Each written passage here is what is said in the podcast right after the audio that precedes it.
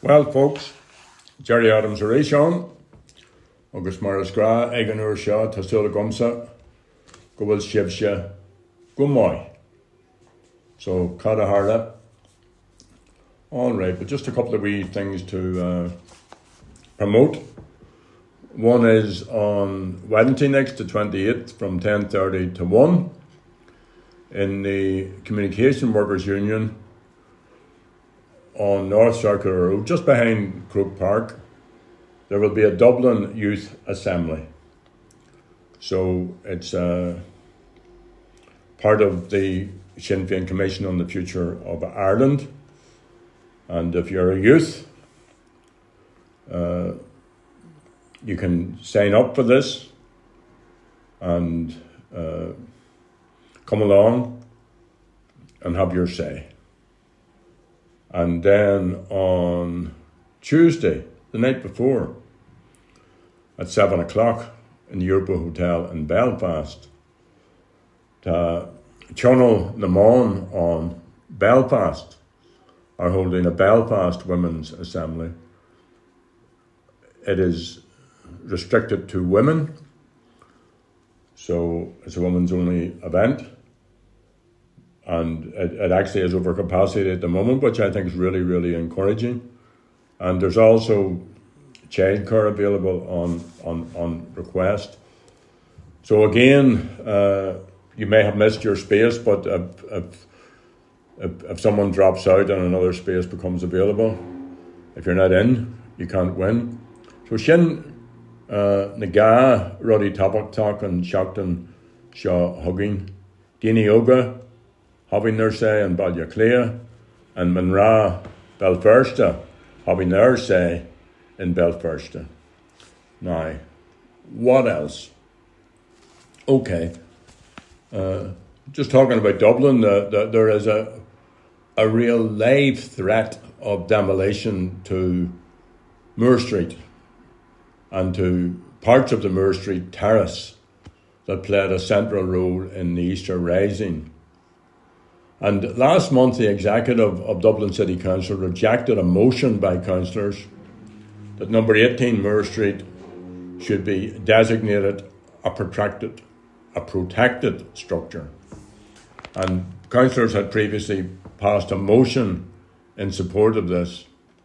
And in a report to councillors, the executive concluded that 18 Moore Street is not part of the 1916 terrace. Now, this decision stands in stark contrast to the available evidence, including confirmation rooted in council and governmental reports. And the executive's report was withdrawn, but will now come before the council again in September. In the meantime, councillors have been asked to provide submissions setting out their arguments for consideration. And the executive of the council also made it clear that it does not accept that the process of providing number 18 with a protected structure status was commenced by the motion in the council. So there you have it. The executive, the management of the council in Dublin, are saying that the elected representatives, the councillors, don't have the authority to do what they did. And most worryingly, the executive states that there exists a previous planning consent providing for number 18 to be demolished. And to add to this mounting threat, planning permission for 3 sites along Moore Street are currently awaiting final decisions from on board Planala. The investigations by inspectors has now completed, and the decision on the sites, which includes number 18, can be given at any time. And the decision by Dublin City Council to add other buildings to the record of protected structures is now the focus of a judicial review by the developer Hammerson. The Sinn Féin group on Dublin City Council has made a detailed submission to the executive, setting out the evidence that portions of number 18 were extant at the time of 1916. These include the Dublin City Report of this year, the Shaffery Conservation Report of 2011, the Broderick-Hosford Report of 2014, and the Dooley and Hall Reports of 2019. and the Sinn Féin group has called for number 18 to be given protected structure status. In the meantime, the Moore Street Preservation Trust is actively seeking legal advice about the options available to it.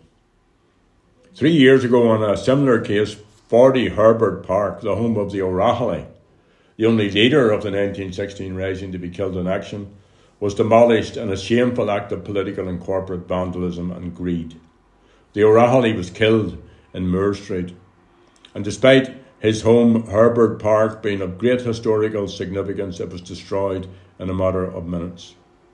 Number 18 Moore Street and other parts of the terrace now face a similar fate. Hammerson's plan has the support of Micheál Martin. When he was on Taoiseach, he welcomed the Hammerson proposals. Such interference in the planning process and the use of Mr. Martin's statement in a Hammerson press release is absolutely unacceptable. James Connolly Hearn of the Moore Street Preservation Trust has said, the entire terrace, 10 to 25 Moore Street, was occupied by the evacuated GPO garrison at the end of Easter week 1916. Yet Hammerson's want to demolish much of the terrace. That includes numbers 18 and 19. Please help save the 1916 battlefield site. Stop the demolition of Moore Street. And I endorse everything that Jim Connolly Hearn has said and appeal to you to be involved in this campaign. And also, if you can help in any small way with fundraising or any contribution to this campaign, please go on to the Moore Street Preservation Trust site. Another issue which has caught public attention in recent days was the unfortunate deaths of the 5 men in the submersible expedition down to look at the Titanic wreck. And like everybody else, I was hopeful that the men would have been saved, and unfortunately that wasn't the case. But in the fickleness of the media, more attention was spent on that case than on all of the other people who have been killed, drowned at sea, people essentially in coffin ships. And you may remember 8 years ago the death of 2-year-old Alan Kurdi, and that brought a focus on the refugee tragedy that has turned the Mediterranean into a sea of death for thousands. You'll recall the photograph of the child lying face down on a Turkish beach as the water washed over him. It was very distressing and a very evocative image. Last week, at least 78 other refugees are known to have drowned when the packed trawler they were on capsized. Survivors said that as many as 500 more, including possibly 100 children, who were in the hold of the trawler, are thought to have gone down with the ship when it sank off the southern coast of Greece.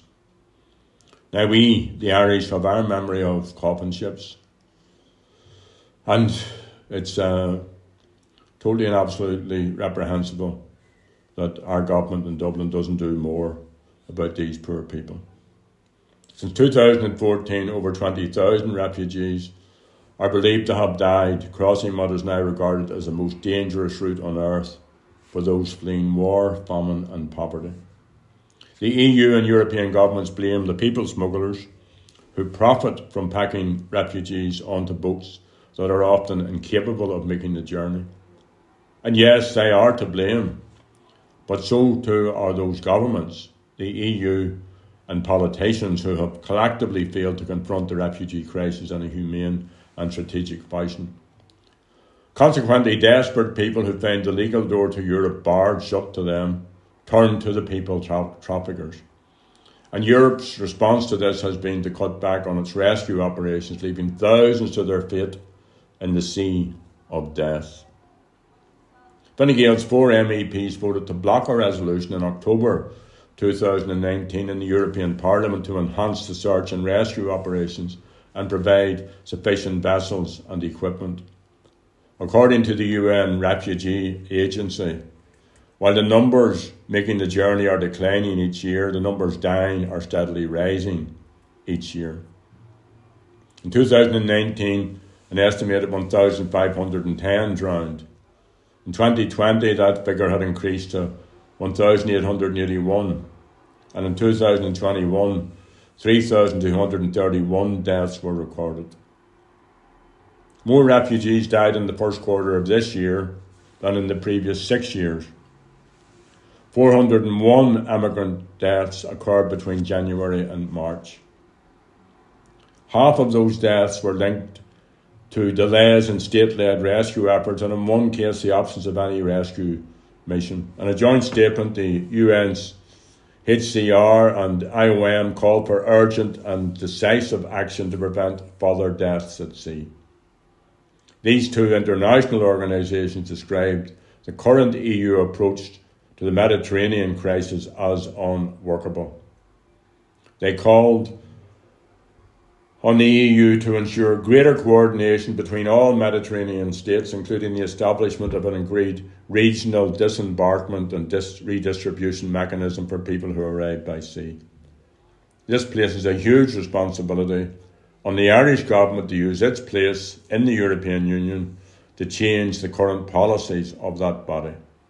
In particular, there needs to be a proper resourced rescue programme put back in place, and the government in Dublin should do its duty in standing by these refugees. So, we've dealt with quite a few books in this podcast over the period I've been doing it, and there's a new book coming out in August which I want to promote. It's by Gino McCormick from Derry. Owen served 15 years in jail and was on the blanket protest for 5 years at a time when 10 of his comrades died on hunger strike. And this is a new book of his poetry. It's called The Pen Behind the Wire. And of course, thousands of Republicans were imprisoned during the conflict, and they created a commendable body of prison literature in keeping with prison writings from other phases in the freedom struggle. And former POWs, as well as writing their own memoirs, have written short stories, novels, plays, screenplays, songs, and of course, poetry. The writings of Bobby Sands, for example, have never been out of print over the past 42 years and have been translated into many, many languages. So Gino began writing poems on toilet paper in the blocks and on cigarette papers, and he smuggled them out to his family, who kept them safe from British Army raids on their home. Some of the poems were published in Republican News, and Gino also produced crossword puzzles. He's a great wordsmith in Gaeilge, Agus and Merle. He has another prison memoir, Éireann Plúid, on the blanket, and it's a must-read tale of life in the H-blocks. So now he has a new book of prison poetry, published by Green Island Press, and it will be released, pardon the pun, in August, and I'll give you more details. It'll be at the beginning of the Féile, at the prisoner stage during the Féile. I'll give you more details as they emerge closer to that date. And an interesting element of this book is that some of the poems are recorded, and the reader can listen to the readings by using QR codes at the back of the book to access reading online, for example, on your phone. Now, some poets believe that poetry needs to be read aloud to be fully appreciated, and that's my view. I agree with that. So I'm delighted that Owen has enlisted 36 readers to give voice to his poetic musings. And I include myself in that rare audio. I'm honoured to read Building Trouble. Other readers include Jerry Kelly, Mitchell McLaughlin, Donnie Morrison, Martina Anderson, Rita Ann Higgins, Christy Moore. And Owen's family also read, including his sister Sarah McLaughlin, Alice and his long-suffering Van Kalia, and their 4 children. There are 60 poems in The Pen Behind the Wire. And his other books are available now on Taoiseach, He's a very good book in Gaeilge, book of poetry, Micheál na Gaeilge, which is published by Cosh Keem, and that's another fine piece of extraordinary writing by Gino McCormick. Now, go garja his aharja, and just for your delectation, I'm going to read one of Gino's poems. It's called Building Trouble. Over the wall, beyond the nearest block, swung the jib end of the derrick. Below it, almost out of sight from us, hung a girder, heavy, solid, thick, the sort of magic wand from which a prison is constructed. Black Molesco.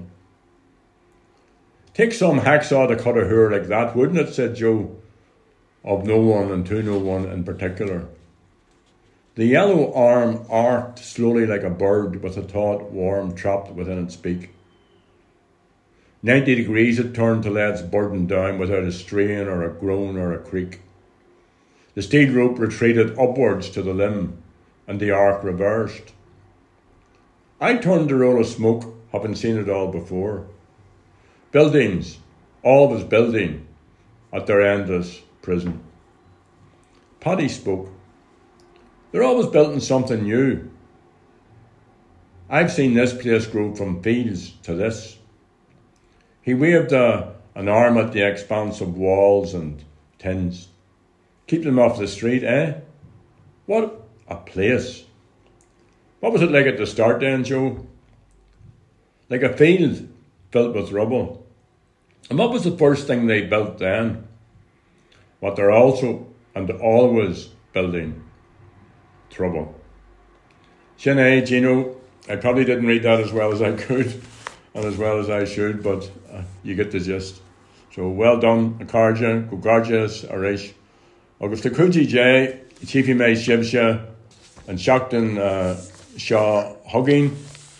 Enjoy the football and the hurling and the Antrim and Meath game. Come on, Antrim. Antrim a boo. Slán live. Tor Ira, a more Orav.